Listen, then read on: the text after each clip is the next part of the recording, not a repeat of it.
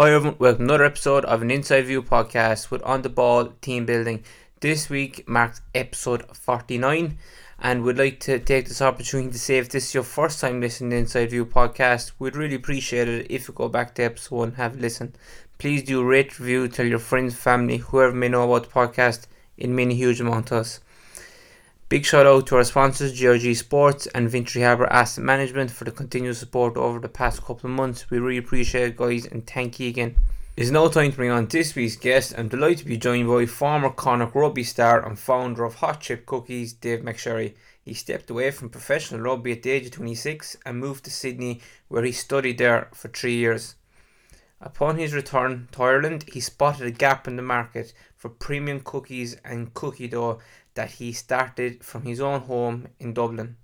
It has grown from strength to strength over the past couple of months, so let's bring him on and delve into this further. Hi, Dave. Welcome to the Inside View podcast. How are you keeping during these difficult times? How are you keeping, Jamie? Um, yeah, yeah, not too bad at all. Um, been a yeah, been a been a mad last kind of year, year and a half now. So, um, but no complaints. I'm keeping well, keeping busy. Yeah, it's it's quite interesting. Um, you have an interesting story. Usually, um, I suppose you know they do say you must make um an opportunity out of uh, a bad situation, and you definitely did that. Uh, with the with your company Hot Chip, do you want to kind of give us an insight how that came about, and we can delve into more then later on the podcast. Yeah, sure. It's probably yeah for me probably one of those cases where it was the right business at the right time. Uh, I moved back after three years uh, studying in Australia and was kind of looking for a couple of other opportunities. Um, I suppose things that weren't happening in Ireland. Um, and yeah, that was one of the ones that kind of jumped out at me. And I had a lot of time on my hands during the first lockdown to do a lot of baking uh, and a lot of, I suppose, testing recipes. So um, kind of came up with a product that I thought was pretty good. And then, yeah, I guess through the lockdown, a lot of, a lot more people at home looking looking for something to do with their kids and looking for, for an activity to do. So we kind of pivoted a, a bit more towards the retail uh, cookie dough um, than for people to bake at home. So uh, yeah, that's how it all came about. Um, yeah, been a lot of a, a, lot of trials and testing on myself over the last few months. So I have a bit of weight to lose now. and did you um like would you have come in like would you have any background in um in cooking or in bakery or, or or anything like that? Or was it just literally just chance it and look, we'll, yeah, we'll, go for it? Trial and error, like, a, lot, a, lot, of trial and error. And uh, yeah, like I, I wouldn't have a background in any of that, but uh, I guess I, I knew I knew from living abroad what what it could taste like, and um, was a bit was a bit obsessed with them probably from my time in Australia. So um, that was yeah, that was kind of always in the back of my head. If I could get it tasting similar enough to, to that style, I, I felt like there was a good product there. So, uh, but yeah, there was a lot of there was a lot of trial trial and error with it. Yeah. No, it's, it's definitely uh, a brilliant product, and we'll we'll delve into um, in more detail there soon. But uh, look, we'll bring it back another couple of stages. Um, you you know you you're an entrepreneur now, but before you went down the route of being an entrepreneur and down the route of business, you're a professional sport athlete. Um, but before being a professional sport athlete, do you want to go and give us a, a background into you know where you grew up and and um, what sports you played at the time? Yeah, um, so grew up um, grew up in Terenure here in uh, Dublin, in the house I'm in here now again. So back uh, back back to where it all began there again. But uh, yeah, um, grew up in Terenure, um, and yeah, sporting wise, it was all Gaelic for me growing up. Um, my dad, uh, being a good Leitrim man, uh, had me out on the the, the gat field uh, pretty much every every day of the week. So me and my brothers, um, I'm the young, youngest of uh, of four boys in the family. So we would have been out taking a brain growing up for, for years, and um, yeah, I would have played Gaelic right up until kind of minor level, and then tied it in with rugby in secondary school. So um, yeah, that was kind of it, it was definitely more Gaelic for me growing up, and uh, then got to the got to the stage where I kind of had to make a decision on it, and I guess um, you know the rugby at the, at the time, you know, I could probably had the opportunity to go pro with that, so um, that was what I went with in the end. But still, uh, still feel like I have I have some Gaelic skills in the in the bag there as well. So. Now, look, knowing every GAA man, um, especially you know, being from Kerry, it's obviously the, the main sport down here, and up in Leitrim, you know, there's a lot of a lot of GAA played as well. Um, I believe your father probably was he a bit upset when you closed the door in GAA at the time. yeah, it took a good few years for him to convert him to rugby. Uh, he wanted me playing for Manorhamilton down there, so uh, so uh, he came around to it in the end anyway. And yeah, sure, look, he, he's he's a rugby fanatic now. So um, yeah, when I moved down to Connacht, he, I think he he was delighted with my move to Connacht anyway. So um, yeah, and then my mom, my mum as well. She would have. She's a Wicklow woman as well. So neither of them are dubs. So um, tough to get them to come around to sporting the dub still. and uh, that's uh, look that's uh, that that can be a touchy subject for any any person from outside the pale to get used to you know especially with the the incredible success actually that the you know the the team had over the last couple of years and it's a credit to to the whole uh, setup up there in fairness um you know would you i suppose look uh, when you know you know we're all grown up we don't take much notice of this but upon reflection do you think the fact that both your parents were from you know from the country do you think that had had an effect on you as opposed to if they were both from from dublin city?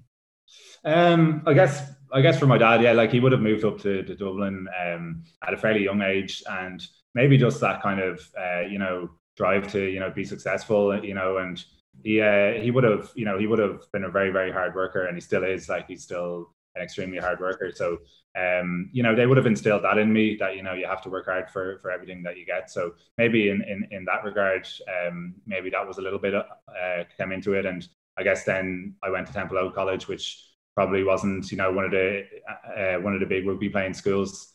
Um and yeah, I guess maybe maybe that did tie into it a little bit. You know, I had to kind of work, work hard for everything that that that, that I could get.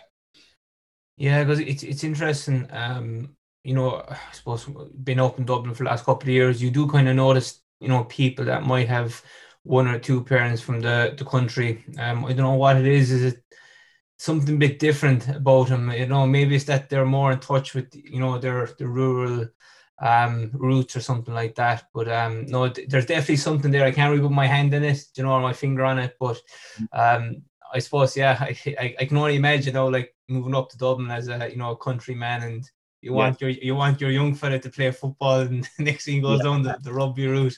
Yeah, um, yeah, absolutely. Yeah. And like, yeah, he, you know, he, he would have had to, you know, pave his own way and he would have come up here with very little. He had, um, you know, he had a carpentry, uh, he, he had a apprenticeship in, in carpentry. So, you know, he would have come up with, with, with very little, but just that kind of, that, that kind of work ethic was, was very strong in him. And I guess that's probably the main thing that I kind of have learned from him. Yeah. Um, you know, like I said, with the Gaelic, especially, you know, he would have had us out there, you know, kicking balls no matter what the weather and, and, uh, you know that that probably did um that probably was a good back, uh, backbone for me kind of growing up and at what age do you think you kind of realized what you just said there? Do you know that, you know, when you're young, you don't really take much notice of this, but I suppose as you got older, you're like those things that what he was doing really shaped shaped yeah. me.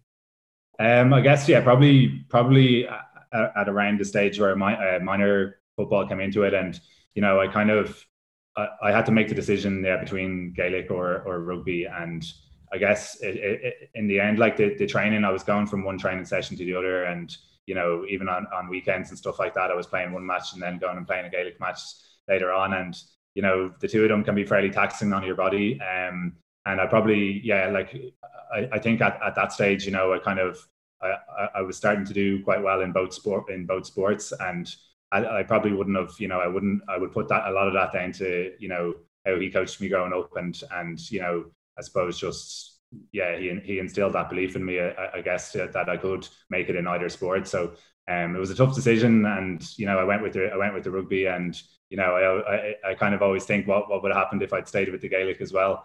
Um, it could have been a it could have been an interesting one, but but look, yeah, I, I, no, no regrets anyway. I think the, my rugby career, I was delighted with it just something as well was very interesting on your um you know, on your career and how you kind of went into rugby was the fact that, you know, you didn't go to um, one of the lead college, uh, league colleges at the time up around there, you know, because a lot of the stronghold would be, a lot of the strong colleges in rugby would be probably in the south side. Um, but Templeogue wouldn't be regarded as a strong rugby school. How did you put yourself in the shop window as such? Um, I had very good uh, coaches. Um, like in in my in my last couple of years in Templeogue, there was a couple of great coaches. Um, James Norton, who would have had a good, uh, a really good stint with Leinster.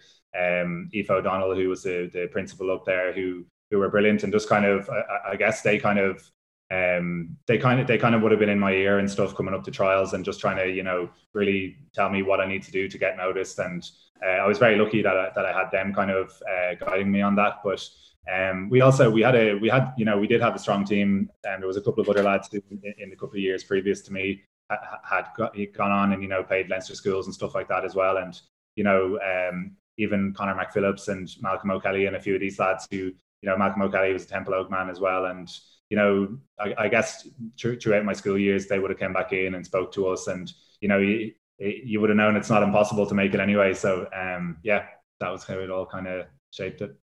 So you went to Templeogue College, um, but at the same time, were you playing club rugby, or did you just, or what, what, what, like, what happened there? Um, I, I I picked up a rugby ball really for the first time in in uh, when when I went into first year in Templeogue.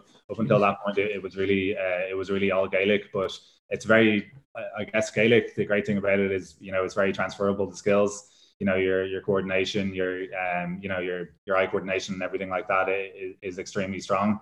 Uh, more so than I think if, if a rugby lad tried to move over to to Gaelic. I think I think Gaelic gives you a very good kind of uh, skill set to move into rugby. So uh, yeah, I picked it up I guess pretty quickly, and then my my brothers and stuff like that would have been playing rugby. They were a little bit older than me, so they would have been playing a bit of rugby. So um, yeah, and always always had someone to go out and play and throw around the ball with. So um, yeah, kind of those six years then in Templeogue, I kind of yeah, kind of felt like there was maybe an opportunity if if, if I you know, if I got lucky with injuries and stuff like that, that there might be an opportunity that I could like I, could get noticed and kind of get into maybe the pro setup at some stage. Um, I came across could be wrong now. You might just be able to shed shed more light on this, but you went to UCD. Had you a couple of trials, or I know you played rugby with UCD, but yeah. college didn't end up right, did it? I think you went yeah. once or two, once yeah. or twice, was it? Yeah, yeah, a couple of a couple of restarts in there. uh, now I I was on a scholarship, yeah, to UCD for rugby, um, and yeah, like that that kind of came from I guess yeah we had been on a couple of uh, rugby tours and stuff. I think went over to South Africa with the Leinster schools team and went quite well, so kind of managed to get noticed there, and then yeah, got on a scholarship to UCD and yeah, was studying arts up there as well, and kind of always in the background uh, of my mind. I, I wanted to make it just in the rugby and probably didn't give it my best shot up in UCD. So couple uh, restarted restarted first year a couple of times up there. But uh, yeah, no, look, the, the rugby started going well for me then, and and I got a I got a I, got, I had a couple of skates come down and kind of look at me for um for Connacht then, and yeah, by I think twenty or twenty one, I was heading down then for for kind of trials trial games and stuff for Connacht then you went to you mentioned it there that you went to on a couple of um, trips, and one of those trips would have been to South Africa. Would that be with Leinster schools, or was that when you were in UCD? Yeah, that was with Leinster schools. So um, yeah, was. I, I would have been. Um, I would have been going into sixth year, and uh, yeah, so it would have been. You know, a really, really strong group of players there now. Like that, there was some number of that team would have gone on to a professional level after now when you think about it. But uh, yeah, I actually I got selected on that as a as an out half. Um, I don't know how that happened, but uh, but then yeah, on that trip, um, I moved to centre then and kind of found found number twelve to be a, a lot more suitable position for me then. So um, yeah, I think I have. I think it was very McAree coach who, who made that decision, so I have him to thank for that. And well, like I, I assume so. You were now out half up up until that point, were you? Uh, yeah, I was with I was with Templeogue College. Uh, and yeah, like I went to the trials and everything uh, for for Leinster schools as an out half, but uh, yeah, like once I made the move to twelve, I, I just felt more comfortable there. I think you know distribution wise and stuff like that, I probably you know to take that next step up, I never would have made it as a ten. So um, yeah, very happy with that decision. Yeah, I was actually going to ask you, um, did you rebel against it because I was listening to something about Patrick. I think Patrick Everett, you know, Patrice Evra. Sorry, when he went to United, or before he went to United, he was a striker at, at some stage, and he very much rebelled against, you know, play, playing playing the backs then. Um, but going by what you said there, you're you're happy enough to to yeah, transition. I think uh, I think the the you know the the the kind of person you have to be to be an out half. You know, you have to be, you know, like a very good, I suppose, like general of the, the field and kind of boss the forwards around and everything like that. And I probably don't. I'm probably not personality wise. I'm probably not that person anyway. But outside of that, yeah, my I think my passing game would have let me down down the line. So, uh, yeah, I think 12 was a pretty good fit for me. Um, I enjoyed like you know I, I enjoyed ball carrying and you know especially on the defensive end that was probably where I was I, I was quite strong. So um, 12 channel, I think, was a little bit more suited to me. Yeah. Would I be correct so saying that it was minor age or around 18, you decided, look, rugby is is the route I want to go, um, and I'm going to, you know, commit to it 100%? Yeah, yeah, it was around that age. Yeah, um, I would have, yeah, I would have had to kind of leave leave Gaelic in the kind of um, rear view mirror at some stage and and just kind of commit to the rugby and tough, tough, tough decision, obviously, because would have grown up, you know, a lot of my a lot of my best friends and stuff playing for Temple Oaks, Synge Street, and um, you know, some of them went on to to do quite well with the Dublin Minors and stuff like that. So um, I, I think yeah, it was a tough decision, but ultimately, you know, I wanted to I wanted to you know be able to make a career out of this and and you know have the opportunity to go professional and make, make a good living out of it. So um, yeah, we kind of committed committed to the rugby and then had a you know a couple of years where it was a little bit shaky because I had I had a good few injuries. I missed out on the Leinster Academy, um, had a kind of a run of injuries, and kind of got to the stage there where I, I, I started having to think about, you know, maybe this is maybe this won't go my way, and I had I, I guess I just hadn't had a, a clear run at it for for a year, and then I had that in UCD where you know I wasn't playing for Leinster, I wasn't playing any professional rugby. It was just one year with UCD where I had a really really good run of games, and uh, the Connacht Scouts came looking then, and that's that's where we, we got offered a development contract then up upon your reflection now look i suppose at the time you know when you're in the bubble it's hard to to, to view it but um i've been the same boat now as this but when you moved away to australia you know a couple of years ago for a year um looking back how do you think your upbringing in Templeogue shaped you into the person you are today if that makes sense? Is that kind of a bit of a no no no it's uh, like uh, I, I, guess I, I, guess with, like there was a bit of an underdog uh, mentality there. Like w- w- when I was in Templeogue, you know, you're like I, I, was going along to those trials by myself, and a lot of you know a lot of other schools, you know, there'd be five, six, seven players going to those schools trials. So um, there was a little bit of a chip on the shoulder there, and you want to you want to prove yourself, and uh, you know that's where my dad and you know, like I said, some of those coaches I would have had you know, we're just kind of in my ear, you know, you can't go into your shell in these trials. You've got that kind of one opportunity to to go out there and uh, and kind of showcase yourself. So that that kind of mentality, you know, would have always been in the back of my mind. And then, you know, going over to Australia, I had to, you know, I, I was 20, I was 26 when I retired, and then, you know, going over and in an, in a brand new country and, and starting again. And I hadn't at this stage decided to go back studying either. So I, I dipped my toe into a few jobs and stuff like that. And it was, you know, it was a struggle. It was definitely like that first year. I found it, I found it quite tough. But I guess you have to just, you know, pick yourself back up again and, and keep going with it. And I, I was lucky then when that when the opportunity to went to go back and study um, popped up. I really enjoyed the course. So the business management and entrepreneurship course is, is the one I done, and uh, that one was just a really good fit for me at, at, a good time in my life. I think.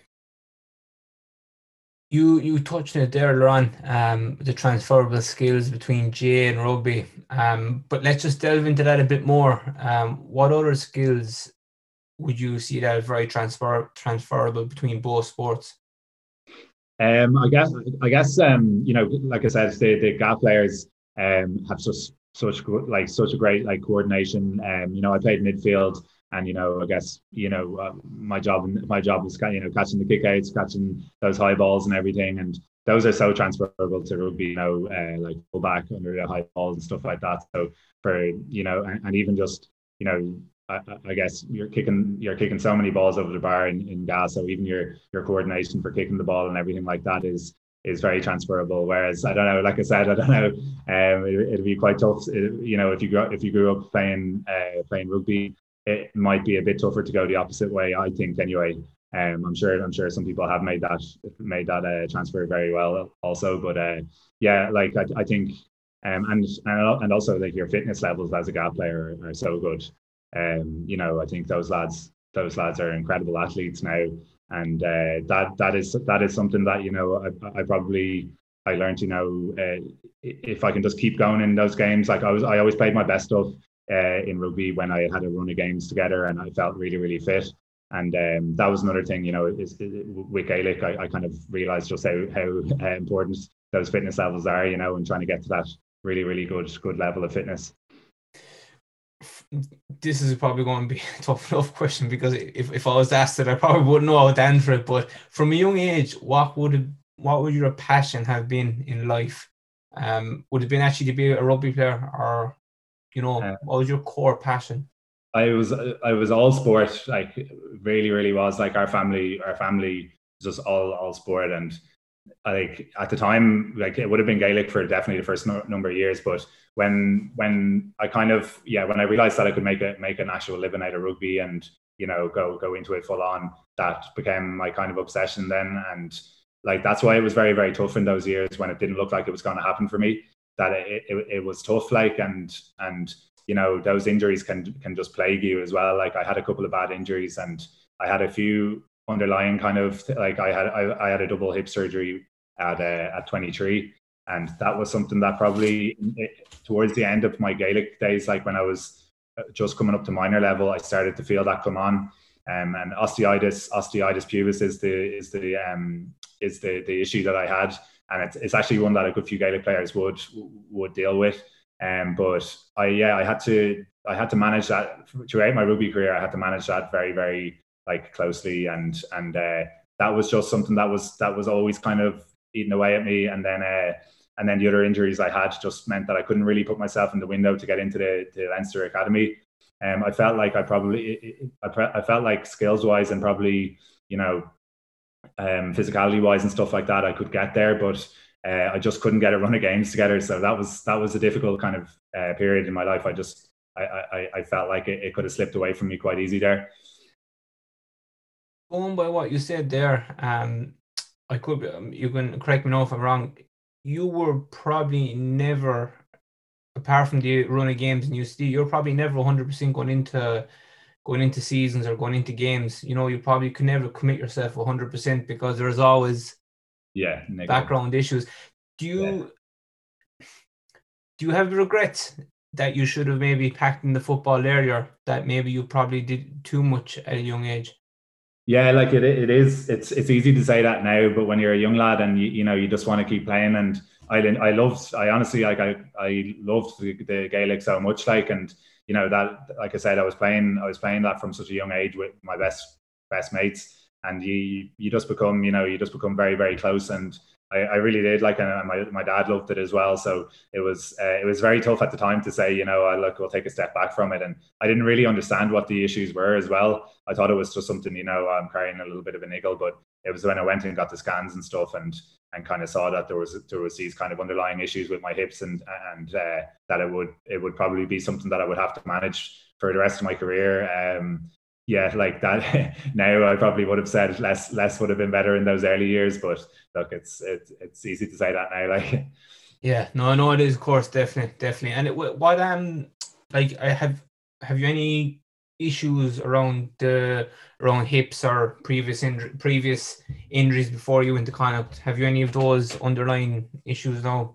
yeah, like that, that was something like I don't I don't squat, I don't deadlift, and I didn't you know for the majority of my rugby career I wouldn't have gone near any of that stuff. But the good thing now is that you know the the the um, S&C coaches in in rugby and and you know in Gaelic as well are, are very good at managing those. So if you do have something that doesn't work for you, it's it's you know it's not one kind of one glove fits all, you know, and they're very good at that these days. If you have an issue like that, I would have done all single leg work say for for for my gym work, I would have done all the single leg work instead, and they don't force you to do things that are going to put you in pain. So that was something that I managed throughout my whole career, and you know, through different through different kind of ways of managing it, I, I got through. But um, it would have been nice to go through my rugby career without it now. But but a lot of lads, a lot of lads have those niggles, and um, that was just one that kind of didn't really go away for me. And even nowadays, like uh, I still won't go near those things in the gym and a lot of foam rolling, a lot of stretching before sessions, and and uh,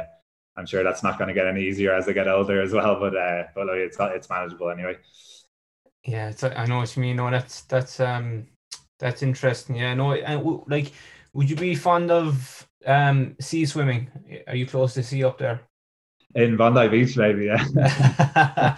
not in Ireland, no. yeah. um, I've struggled to get back into it now since I left Australia, but uh, but uh, no, I will. I, I, I will now this summer. I'll definitely, I'll definitely head down. But uh, I, I struggled to get back into it now in the first few months after coming back. prospect there. Yeah, it's it's uh, it's definitely much colder, right? Definitely, Jesus, it's freezing, but I find it great just even for your mind, like just to hop in. Yeah. It's uh, it's it's definitely definitely has its benefits. Um, do do you um like nowadays how do you pass your time? Are you still doing like you still do well if i say pass your time you're obviously you with yeah. business but do you know to keep yourself fit? Yeah yeah. Um yeah i would have i would have yeah, like in australia i would have got quite into um doing doing running. I don't i wouldn't do very long distances because again with my hips it doesn't really agree with me that much but um bit of running. I try to do a bit of sport here and there like um and I, I still would I, I would still like really enjoy go to the gym and stuff like that. I think mentally you know, if I get a gym session done, done during the day, uh, it always just puts me on a good track for the day, I think. So um, that kind of routine, I suppose you kind of build that when you're playing rugby and and it, it's something that probably stands to you then for, for the rest of your life. You get into good kind of habits. So tell us um, how that move to, to Connacht came about. Uh, you well, saw you alluded to already, but you know when when that door closed in in Leinster um, with the academy, it must have been a very very difficult time. But then when you got the opportunity to go to Connacht, do you want to just kind of bring us through that whole journey and and what your time was like in Connacht? Yeah, um, so Nigel Carolan um, would have kind of came to a couple of my games in UCD.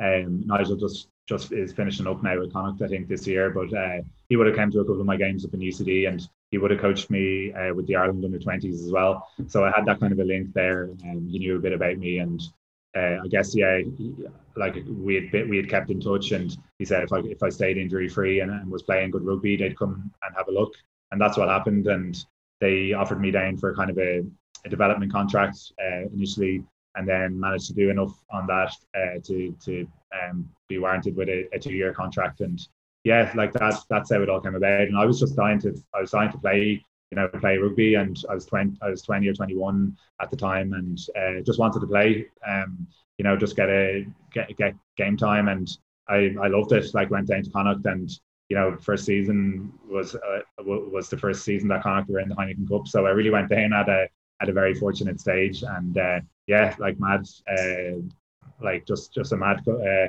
kind of first first two years for me, and really kind of threw myself into it and and enjoyed the whole thing. Were you did you go down as academy or did you go straight into the uh, profession a full professional contract?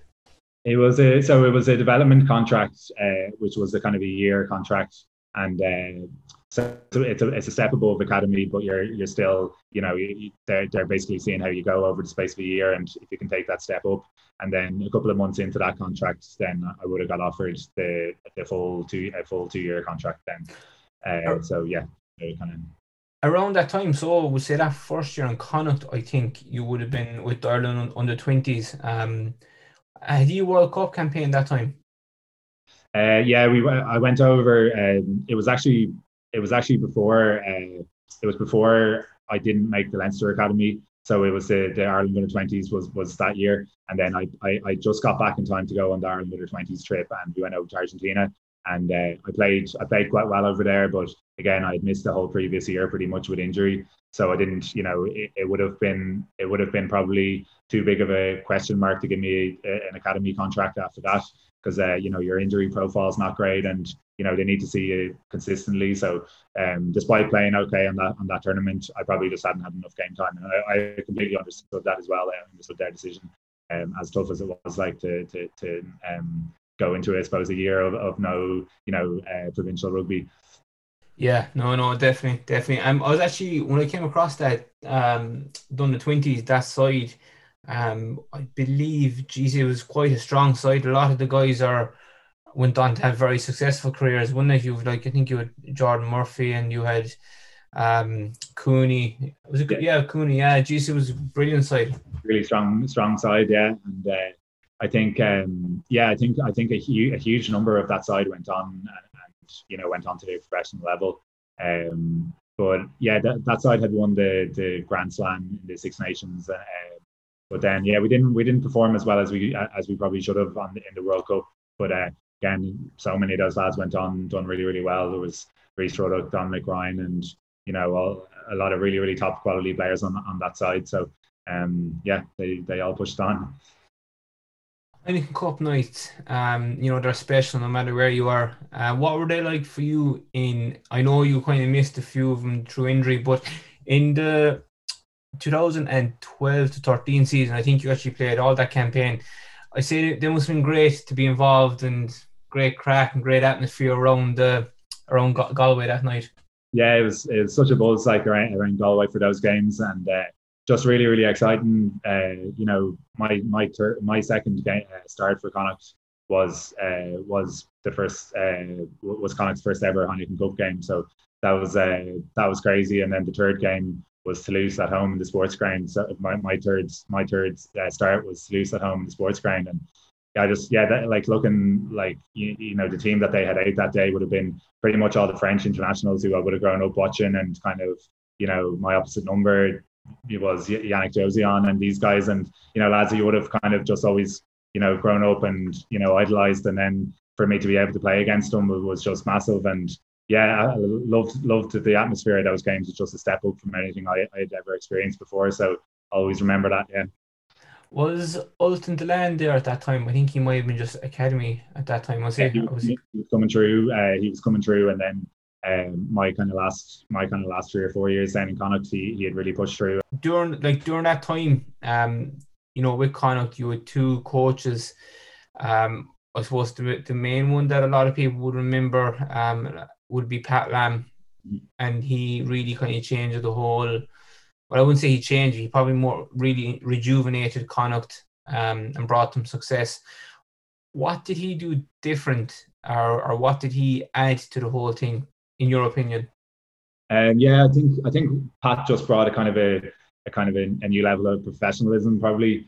Um, you know, and, and even the, the whole like culture side of it as well. You know, he really bought into bought into uh, what Connacht were all about. But I think he he probably brought things to a new level um, for us, like professionally. He you know all, all video sessions and everything like that being uh, videoed, and you know all the stats and everything from those sessions were kind of give, given back to us. And there was no arguing you know if if you know you couldn't really argue with the stats after sessions. And that that kind of drove lads on to, to be better. And you know you you found yourself you know all, all of a sudden you were you were held accountable. If you if you weren't putting the work in you know you couldn't really hide from from it. And uh, I think that just kind of brought us to a new level. And then he had a massive knowledge for the game as well um, and you know he he changed he changed a lot of things that we probably were just very very used to over the years and you know, mainly being that you know he he kind of didn't want us kicking the ball away, and you know it's very tough to argue with him when, you know when results start going your way, and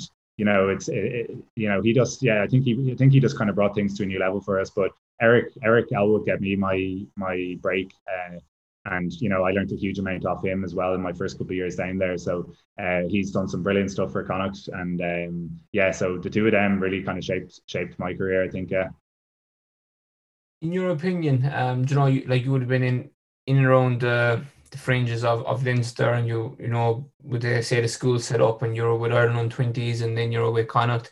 What would you say um, is culture? What would be your interpretation of of culture, team culture? Um, I think I think just being a very very like close close knit team.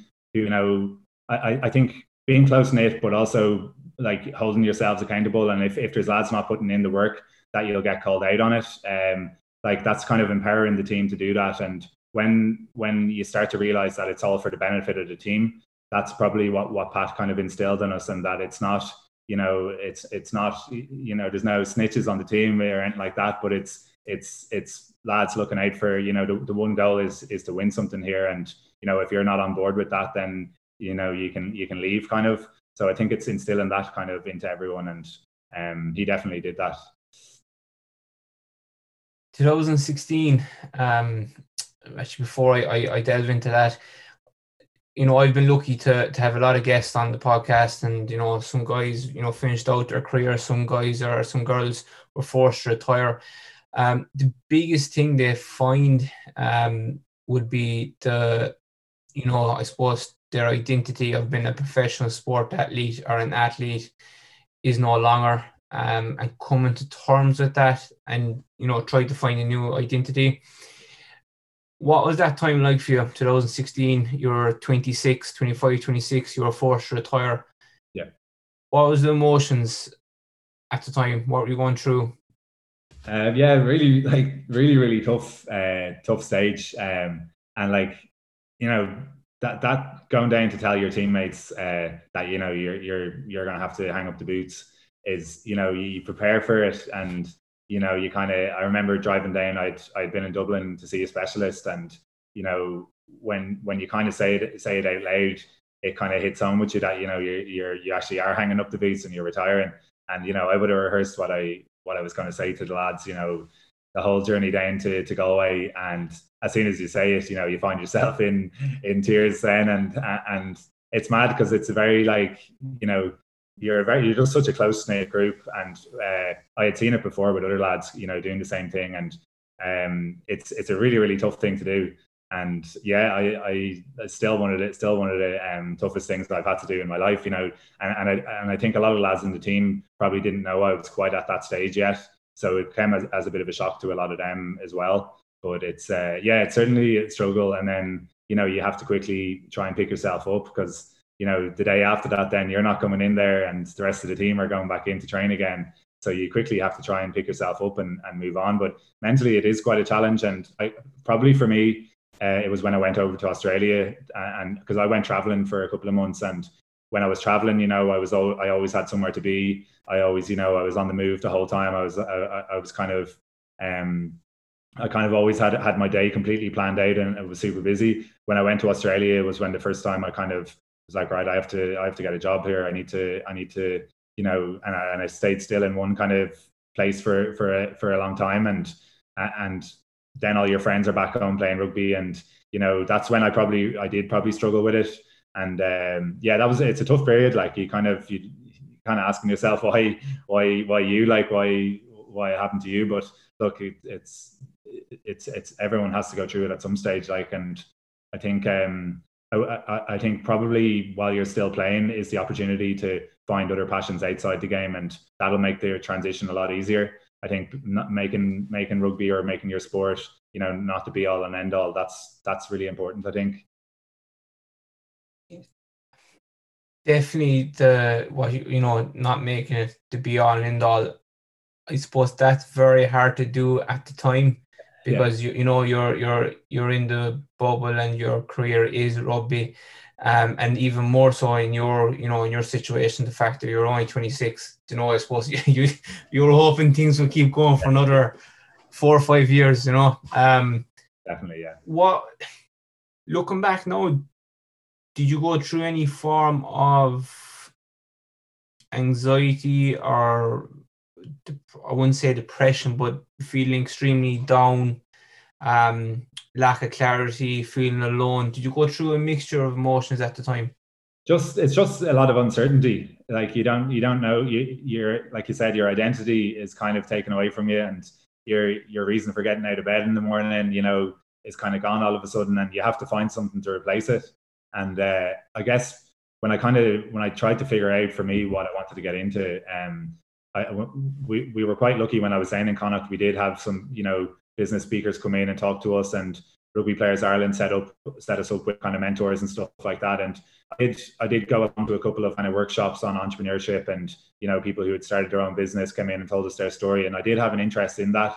And uh, when the opportunity uh, opened up for me then to go back and study um, in Australia, uh, the course business management and entrepreneurship, I, I kind of felt like I, it was something that I might be interested in, and I loved it. It was a complete, completely different to my UCD uh, college career, uh, but like I just enjoyed the course, and I enjoyed the whole kind of, you know, entrepreneurship in many ways is quite like has many similarities to to sport. You know, a lot of a lot of highs and a lot of lows, and um, it, it's it's everything that you put into it that you'll get out, I guess. so that's what it kind of drew me to it, and and I, that's what I'm still finding. You know, there's there there, there is great highs with with this, and you know that could be getting you know you know whatever a new deal or something like that, but that keeps it coming back, and I, I I'm really enjoying it at the moment.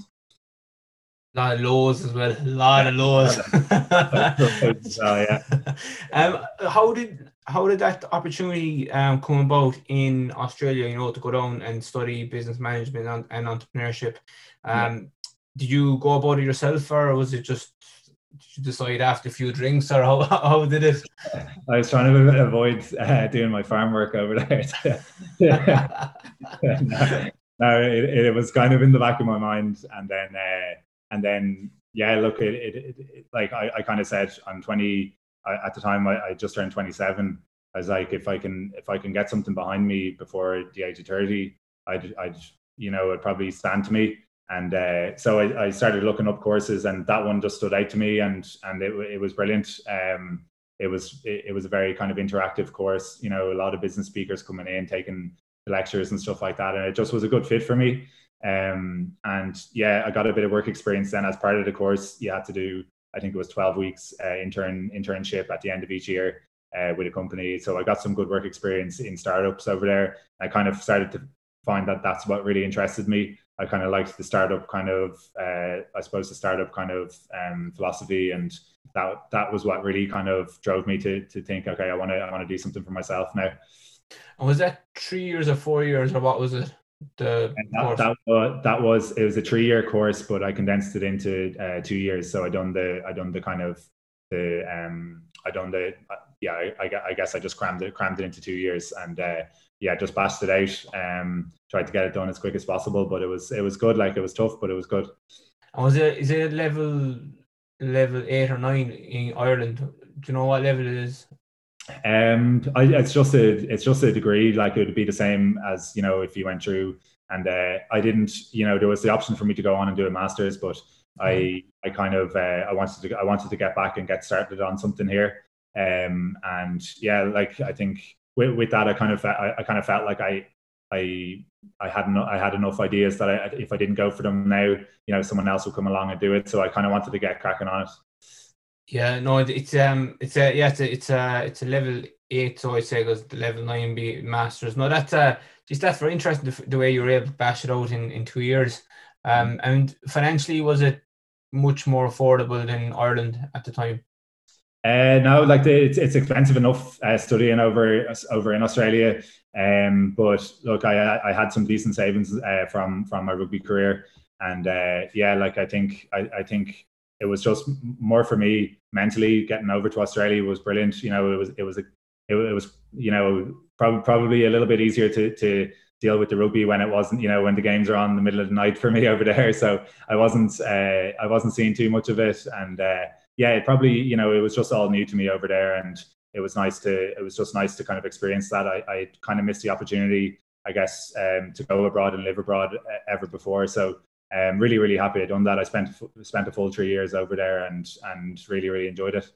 Class, class, that's brilliant. And what were you doing before you went? You know, you started studying. Were you going between jobs? Uh, yeah, I I worked in a Nike store for around a month, and then uh, and uh, then I I jumped out of that. I done a um, it was a kind of a, a digital media um job. I was kind of updating people's computers. I jumped around that for around two months, and then uh, I done property for a while. Uh, I done I, I, worked in a real estate agents, and uh, yeah, the only kind of role that was going there in the end was a very salesy role, and I'm not a I'm not a good salesperson, so uh, that I kind of jumped out of that. But but it was all good experience. Like it, it kind of pointed me in the right direction and kind of showed me what I what I wanted to get into. Um, so I'm glad I done it all. Yeah definitely character building, as, as I always say. yeah, yeah. Um, what skills? Um, you know, looking back now, you're you finished rugby uh, four or five years ago. What skills do you feel are very transferable from a professional, well, professional rugby environment to the business world, or sorry, to we say entrepreneurship? Yeah, um, a lot. Like the, the the injuries with rugby are very very mentally tough, and you know you can get yourself into a into a kind of a, a tough place. and you have to pick yourself up with it. You know, usually it's kind of you follow a similar kind of a process where you kind of mope around for a while and then you kind of come to terms with it and then you you really crack into the the rehab side of things and you start to see the bigger picture and you just kind of you, you and after a number of years of having to do that you kind of you kind of like it becomes ingrained in you you know you have to pick yourself up and keep going and that is that is very very much what uh, i'm finding with business now. Like a lot of things are going go wrong and you know headaches every day but you just have to kind of pick yourself up and, and keep keep moving on with it. And that kind of uh, uh, that kind of mentality i suppose is one of the main things i've found. But there is like there is so many other things like you know um you, you obviously you, you kind of work work within a team uh, in rugby and you kind of start to see all the different personalities and kind of you get very good at that in, in, in rugby. You kind of see you suppose your people skills get very very good. So all of that transfers over and even things like you know interviews after games that kind of side of things like that's not natural to me. I'm not good at it. Um, but you have to do it and and all of that stuff then you'll be called upon in business you know if you're pitching all that kind of stuff. It all it all kind of transfers over. So it's all good practice and i'm still i'm still learning uh, learning a huge amount but um just have to throw yourself into it i guess yeah. What do you love about the journey so far? Um I guess I, I, guess for me those little those little kind of wins you get um you know it's it's really all it's really all just kind of problem solving. Like every day is is a bunch of tasks that you just have to figure out the way to get past them and and that's what keep, that's what keeps it interesting you know because it can usually be done like it, it can all really be done and you just have to figure out the best way to do it and and when you do then it gives you a good lift and a good boost and that's what kind of I find you know gets you out of bed in the morning at the moment. Like I you know when you figure those when you figure those things out and you kind of bring it to a new level then each time um that's what that's what i'm really enjoying about it. Um it's uh yeah like it, I, we've kind of had a whirlwind for six months with this business like um kind of it just picked up very very quickly and i've kind of had to learn on on the go like with a lot of a lot of it. Uh, but that's the way that that's probably the best way to learn as well you know you're under pressure and you have to you have to figure things out on the go something you touched on earlier on, I think at the start. Um, you said, you know, the same as rugby, the work you put in in yeah. in the journey in your own business, you do get it out, but yeah. you don't see the results straight away, and that's the hard thing, in it? But it's yeah. it's the whole process, and I don't know about you, but like, you get excited when you like when you think of new ideas or think of new strategies.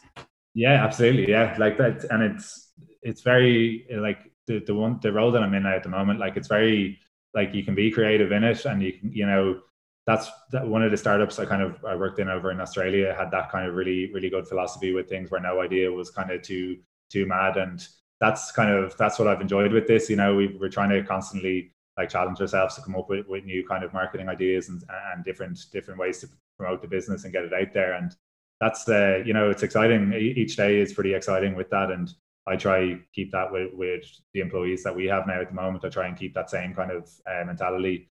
Um, so yeah, it's it's like it's it's been a fun it's been a fun journey. And like I said, there's a lot of headaches with it, but it's it's all part of it. Like yeah, and like how like I don't know about about you, but like I could be in bed and like think of an idea at one o'clock in the morning. I'm like, I have to do it now. Are you are you the same as that? Like just get that was literally me with the with the cookie dough. I would jump out of bed and go down and throw on another batch of them to to change the recipe, change change one gram of sugar, and uh, I I would be the exact same as that. You know, you come up with this idea and and you just have to go for it. So that was that was like an obsession for me trying to trying to get that recipe uh, nailed down. But uh, like now now we have to change the recipe again because we're coming up with new ones like vegan options and stuff like that. So we're trying to do all that all, all over again. But I have a bit more help with me now, which is which is great we have a you know we have some great staff members and stuff out there but um yeah i think you have to be a little bit mad probably for for uh, for some of the things in entrepreneurship definitely definitely 100% and before we just delve into um the company something i do find very interesting and i think very much with um rugby players compared to GAA players but maybe it's probably changing now. Um i think GAA players are very good at this now especially at the elite level. But time management Mm-hmm. Rugby players seem to be brilliant at it. Yeah. Is is that something that that kind of comes naturally with you, or, or how are you taught taught that from a young age, or or what's what's your feeling around that? Yeah, like it, it probably wasn't something that I that I was great at, uh, but that I've had to improve at a lot. Like it, it it's just uh, it's just become so ingrained in you. Like you know, team meetings and stuff like that. You just can't you can't be showing up late to to that stuff in, in a professional environment. And you you know you get called. You, you you'll be you know you'll be given a good bollocking if you come late to a meeting and you know you might not even be allowed to sit in the meeting or, or whatever but you know people if, if you're constantly late for things uh, in a professional environment you know you don't you won't you won't last like so you have to you have to you know you, ha- you have to get good at that kind of stuff and you, like i think it, it helps if you're interested in what you're doing if you're getting out of bed to go do something that you want to do it, it obviously helps that and and your time management and stuff like that will be a lot better but um yeah for me for me i just i i'm just I have to be interested in what I'm doing. I like I wouldn't be someone who I, I think could sit in you know like an office job that I'm not interested in for for a long period of time. I might do it for a while, uh, but I think it just for, for me I have to I have to be doing something that you know I'm passionate about and um that's that's just it. I think my dad is probably the exact same way himself. Um so that's that yeah that's it. That's just the way I feel about it yeah. Um so we, we kind of touched on it at different stages throughout the, the interview um so far, but how like how did you come up with the idea like like what makes okay let me start again now. How did you come up with the idea with the cookie dough like like what makes it different to what's out there at the moment?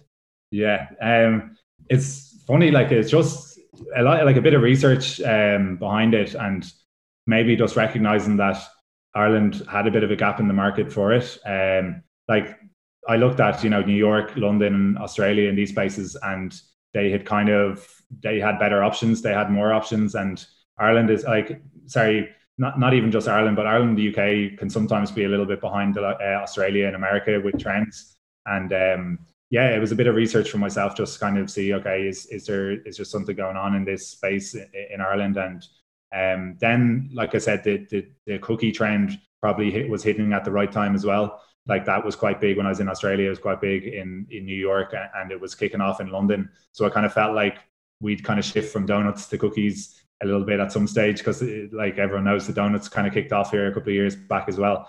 So I guess there was that kind of double realization that maybe there was an opportunity to, to kind of you know time this right and, and um, yeah, but then like like I said, the pandemic just kind of accelerated it as well because people were at home looking for something to do. So that all kind of pivoted the business towards you know a, a retail cookie dough. So I'd be right in saying um, that it's that proposition or that idea of ready-made cookie dough wasn't in Ireland until you came along. It it had been it had been kind of done, but maybe maybe not like a really like premium style one. Um, and yeah, like I, I, think I think yeah, there was a couple of companies who had done it, and maybe maybe that was purely because cookies at the time weren't kind of on trend or or, or whatever. Mm. Uh, but like the like as soon as I got home, you know, I did I, I did start to see you know a couple more places here and there on social media and stuff were starting to you know kind of make these kind of style cookies. So I said I better move with it quickly or someone else will. So that was kind of uh, my mentality. And then London, like I said, London, I saw a couple of companies doing very similar to, to uh, style things in London and go quite well. So um, that was what pushed me into it. Yeah. I've spoken to a few people now about uh, your the product, and uh, I was actually speaking to my cousin at the weekend, and she's actually in Dublin, and she I love it, I love it, I get it every every weekend. And the main trend I got from everyone was convenience. Yeah, simple. Yeah. It's it's I believe it comes in um, obviously the the cookie dough, but it comes in baking um, baking paper, yeah. baking paper as well. So it, it's very little work. It's clean. Yeah. yeah, it's it's very little work, and then it kind of takes all maybe a, a lot of the, the, nicer parts of baking, like you know taking it out of the oven and, and eating it uh, without the cleanup side of things, you know, and buying ingredients and making a mess. So it's quite accessible, uh, and you know for kids and stuff as well. They can dive into you know a bit of bacon and you kind of feel it. You get that kind of nice feeling that it's it's still homemade and you've done some of the work, but maybe uh, we take away take away some of the some of the bad parts of it. So um, yeah, it, it's it, it's it's enjoy it's a, it's a bit of enjoyment and you know I see a lot of I see a lot of families and stuff would do it on weekends and stuff, but but like I said, we're still it's still in its very early stages and like we we don't know you know after after the pandemic kind of uh, finishes and you know people go back to work and stuff we might change the business around a bit more again so we just kind of have to keep keep keep ready for for I suppose adapt to, to how things might change there. So it's still it's still in such an early stage the business. So it's it's by no means a a, a success yet because you know as I say a lot of a lot of businesses you know the first year or two is is is you know all about kind of just just, staying above the water and then you know you might see in year three year four you might see a bit of growth again. So um yeah that's where we're at. Um what uh like you know you kind of it touched on there that you know you have to kind of change the product to keep up with the trend and you know possibly what what the future will be like once this pandemic do does eventually go. Um would you look at like is is it like I don't know is it done before but like protein cookies or, or stuff like that? Is that something that's out there like or? Yeah I think I think there's there's there's so much opportunity uh, to to kind of um, broaden broaden the kind of offerings with this. So um, yeah, like we have we have a lot of we have a lot of avenues we we would like to get into with it. Um, and like like I said, we're we're still like we're only six months into the business, so it's still it's still very very new. And you know, mm. with with the pandemic as well, like the the next step for us is obviously you know it may, it's mainly been people in Dublin who have tried it, so we want to get it to the rest of Ireland and you know, um, the travel restrictions and stuff have meant that a very small percentage of people have still even tried this within Ireland. So there's a lot of a lot of scope for us to even bring our, our current product uh, further, and then we can start thinking about, about about other things as well. Like and yeah, but but I think yeah, that's exciting. There is there is loads of opportunity with it to to kind of branch into new things.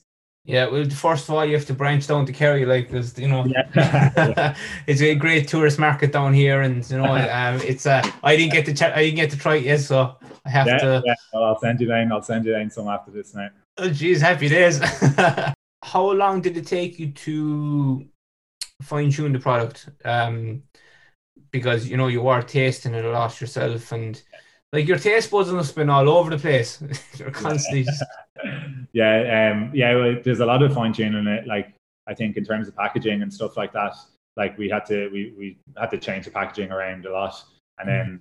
you know, we're still learning, still learning. You know what works there, and you know what grabs people attention in, in the shops and stuff like that. So we're constantly tweaking it, and you know, like the the whole baking paper thing that kind of came about because you know a couple of people bought the dough brought it home and you know didn't have any didn't like a lot of people don't have baking paper in the house and uh, you know if, if you open it up and there's none there and you have to run down to the shop that's an inconvenience so we said why don't we just you know wrap it in the baking paper and make it super accessible so like i i, I wouldn't have done a whole lot of baking um in the last like in only in the last kind of number of years and i probably wouldn't have had baking paper in my house so uh, I probably would have been one of those people who would have had to run down to the shop. So I said, why don't we just include it in it? Yeah. Because, like for example, that even targets, um, you know, college students as well that would even have baking ba- ba- paper. Yeah. Like, um, yeah. You know, that's that's actually really really good idea. Um, it's something I've asked like a lot of entrepreneurs I, I had on, and it's something that you know kept putting me out of the idea of going into this whole um entrepreneur journey and was the concept of business plans. Like yeah. I've done a load of business plans because I, I did business in college and I did a master's and yeah. all that. So I was sick of business plans, but yeah, I felt they kind of um they kind of planned me out going ahead with the idea. I know, yeah. yeah. what was your what's your feel around it? Bearing in mind, most people I've spoken to haven't didn't start out with a business plan at all. Yeah, I, I think yeah, like I've kind of um I've kind of I've played around with it like business plans and stuff before. And I think I think for you to get started, you don't need one. I think you need to go out and test your product, and mm. you need to firstly confirm that you have something there before you, you know, plow into you know this big massive business plan. Like I think you can always test your product, and then once you get feedback and you know you have something there that people are after, and you you know you have a you know the means, then a business plan can then be very handy to get some structure on it. You know, even for you know, if you're seeking an investment or, or, or something like that, you know, then it's good to, you know, you know, you, you're going in prepared and, you know, you look, you look like you know what you're doing. So, uh, yeah, I think, I think a business plan does play a part, but I think in the early stages, if you have an idea, you just have to, you know, uh, test the market a, a, lot first and make sure that you have something that people are actually after, you know? Yeah, no, definitely. Like I suppose the biggest thing is you know don't leave it, don't leave a big barrier, you know, to doing going ahead with your idea. Like you said, that's a great way of putting it.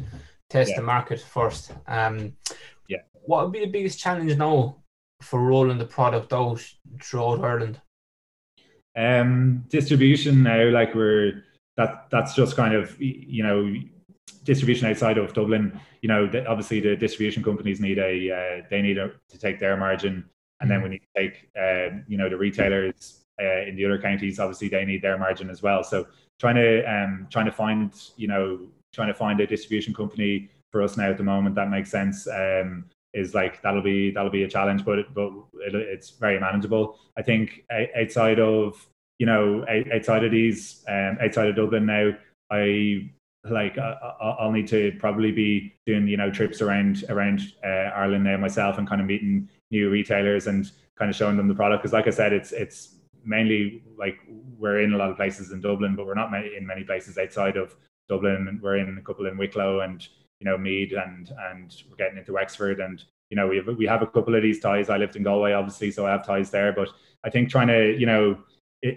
it's meeting these people yourself is always better I think and that's where I need to find the time to you know down now and be able to meet these people. And I think it's it's such a nice touch to go into these cafes and meet them face to face and kind of build those relationships. So trying to trying to build that while while trying to run the business as well is kind of it's going to be tough. But yeah, look, it's it's it's all manageable. I think. What would a normal day look like for you at the moment? I suppose that's the big question. A normal day because it's probably all over the shop.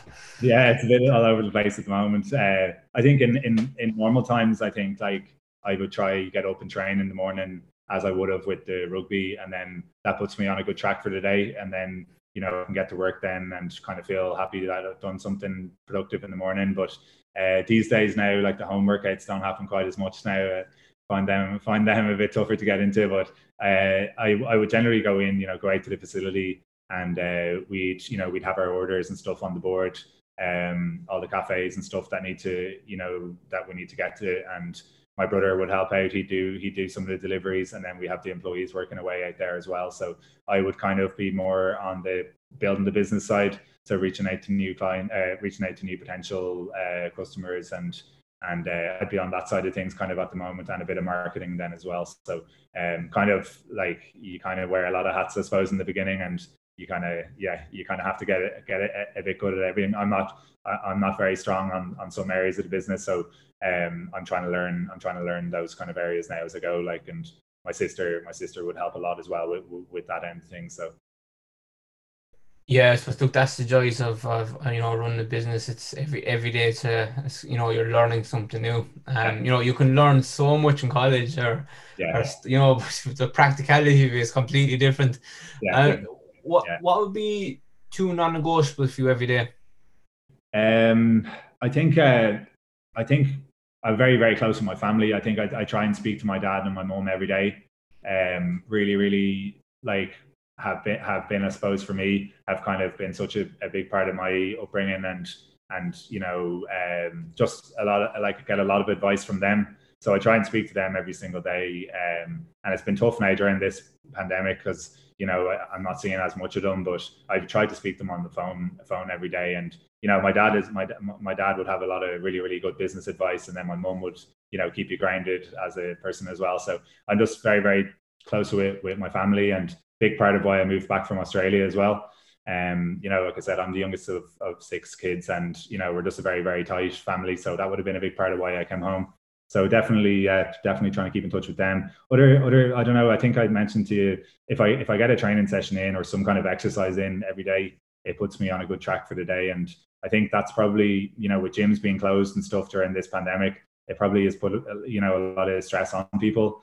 But I think just getting out even for a walk or, or, or some kind of exercise every day, um, that for me just puts me in a good mood for the day, really. So those would be kind of two things. Um, and like as uh, as like you know business business owners and stuff like that as well. I think there's such benefits in in them just taking a, a break away from the work for an hour at least every day and just shutting off and putting your phone away and trying to get away from it even like even even though it's tough to do that and a, a lot won't i think I, I, think it's important like mentally i think it's super important no, definitely, definitely. It's uh, my, I, I find it extremely hard to switch off. I'm constantly yeah. thinking. Um, we, we, we're coming towards the end now. We, we finished it up in a couple of minutes, but what maybe this you might be able to answer this because it kind of happened so quick. But how did your expectation compare to the reality of entrepreneurship? Yeah, um, yeah, like everything, everything happens a lot slower than you wanted to and uh, mm-hmm. like and probably costs a lot more than you wanted to as well. Uh, like it's uh, like you, you kind of you kind of don't realize all the all the kind of things that have to to happen first before like you, uh, you're probably similar to me. You want things to happen at a million miles an hour, and you're kind of like, why is why is this taking so long? And you know, there's just a lot of a lot of things that have to be done and uh, stuff that have to go in place before obviously you can these deals and stuff like that go through. So that that is frustrating. Um, that is frustrating at times, but that um, and I guess you you have to, you know, you have to you have to be a little bit um, sorry, you have to wear like I said, you have to wear a lot of hats. So like for instance, bookkeeping and stuff like that, like that's it's tough and like you don't want to just go into this. Uh, you don't want to just go into it with no knowledge of it, like because it's tough. Like and for, for us right now, you know, we, we have whatever amount of cafes like um uh, and you we would have you know a lot of different a lot of different partners and you know you have different relationships and stuff with all of them and you're trying to keep on top of money coming in from from different ones and trying to keep on top of, uh, of who's paid here here and there. And you know that in itself is, is is tough work. And I think having some kind of grasp of it or taking a small course or something on it before getting into it before getting into it can be quite valuable. Because um yeah like it's it, it's it's tough enough like. Yeah keeping track of everything like that especially when so many things are happening at once is the hardest. And there's nothing worse than if you know someone still owes you money and you haven't accounted for that like but yeah. it's which the main thing you set up the business for.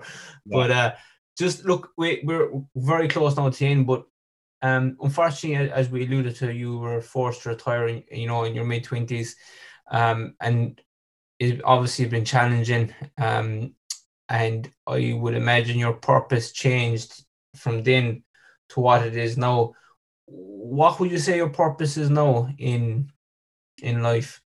Which is probably a quite deep question to ask someone. But um, again, I guess uh, right now I'm just like my my focus is on growing this business now and trying to give it my best shot. Um, I have other I have other ideas and I have other things that I want to crack into. So like I would I like if things didn't work out or whatever with this, I would still be okay with that, and I'd have other things that I want to crack on. So I think you know, like I said, I wouldn't, I wouldn't, I wouldn't make this my be all and end all at all. It's my first venture, and you know, it's been it's been a great one so far. So I'll try push it as hard as I can. But like at the end of the day, like it's business and things change. So like I'll I'll definitely be be looking at other opportunities and stuff as well. But um, for for my goals, I suppose just try. You know, I'm I'm currently I'm going to be I'm going to be back in Ireland now. I'm going to be based in Ireland for the foreseeable future. So just try and suppose create a create a, a, bit of a life here and and uh, been really really enjoyed it since I got home. Like and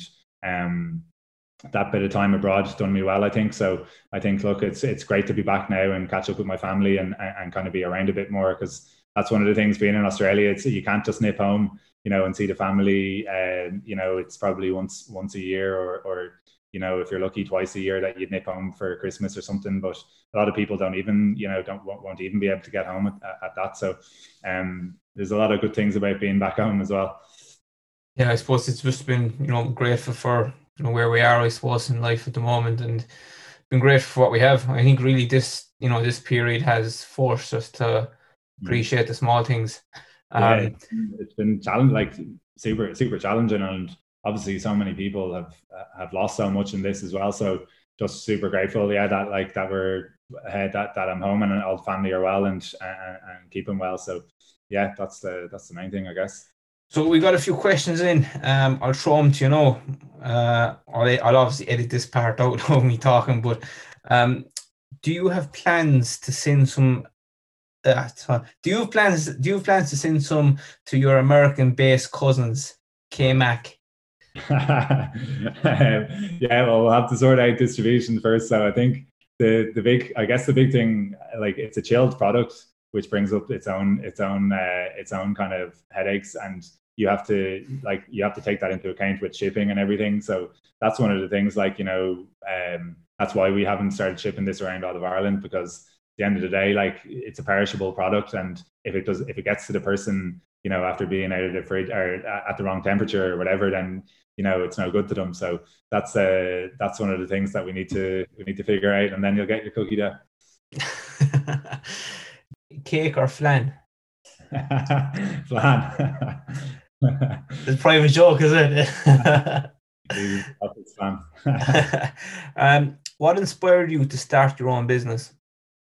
Um, I think I think that that kind of drive to not want to work for someone else. Uh, you know, like I I have my own like I have my own things going on in my head that I want to do, and I don't really want to answer to someone else. And and and uh, you know, I just I guess I guess you know I wanted to be able to take things in in my own direction, and and um, that's probably the main thing. Like I, I think I'd I'd struggle if I if I had if I had these creative ideas and I had to run them by someone and stuff like that the whole time. I think I'd probably struggle with that a little bit. So I think for, for me, it's probably better if it's coming from me. Um, how do you pick the cookie flavor combos? That's a very good question, actually. Yeah. Um. So we've two really really good girls out working for us who um are bakery students and they we we would all kind of come together and you know trial different things uh, once once out once a week kind of um, maybe once every two weeks or whatever and we look at different kind of combinations and recipe combinations but they're brilliant. Like they uh, they one of them one of them runs a cake a cake business herself and you know she's just great with with you know trialing different ingredients and stuff. So that's kind of it. We kind of bring our heads together and and look even even I think you can learn so much from other businesses as well, seeing what what you know what's working in America, what's working in London, and, and, kind of what combinations and stuff are working from them. So that's kind of where we'd get our ideas from. Yeah. How many volumes have you have you take to go on this paid cast? I think uh, I think he knows I'm not, I'm I'm not the best man for an interview, so uh, that was always my uh, that was always my my uh, my enemy when I was playing rugby live live interviews. So uh, no, geez, you're doing excellent. In fairness to you. And last question: um, How to deal with competition and other businesses? Which you we kind of touched on at the start, actually.